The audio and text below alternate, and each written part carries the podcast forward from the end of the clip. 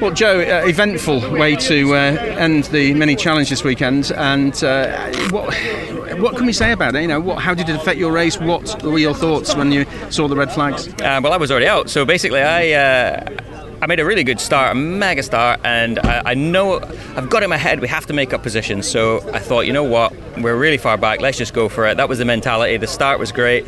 I made up a load of positions, and then uh, the door opened going into the second chicane. Uh, it was looked really inviting to me at the time, and I still don't regret going in the gap. But the gap narrowed as I got in the gap. Uh, tire to tire contact, and it broke something in the steering.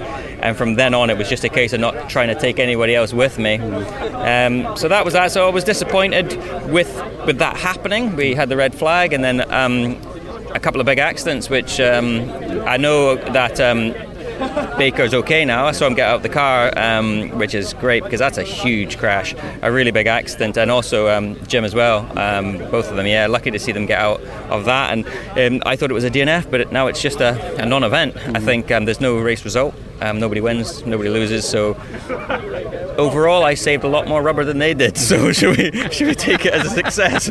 we'll see that as glass half full, shall we? Yeah, but I think overall from the weekend, I mean, obviously I've just uh, gone off on the first lap is not normally when you'd be in a good mood. But I really feel positive after this weekend that yes, qualifying ruined us, but we found a lot, um, and I'm really looking forward to going home to Knockhill and trying to uh, trying to make another big step. Now let's look forward to Knockhill. You know it very well. I've just been chatting to uh, to Lydia, uh, your teammate, who's saying she's going to have to re-familiarise herself with it. But uh, you know Knockhill well.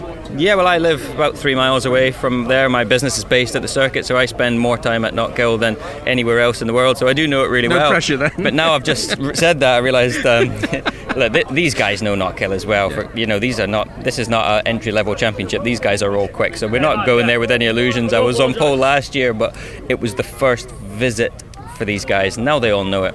It's going to be tough. But um, I'm looking forward to it. Do the drivers local to the circuit arrange the rain that we usually get at Knockhill on purpose? Honestly, the weather has been nice at Knockhill for ages. It's nice today. it was nice last year, so I don't I don't know what people are talking about when they say the weather at Knockhill is shady. I'll see you at Knockhill. Uh, well done. Yep, thanks very much.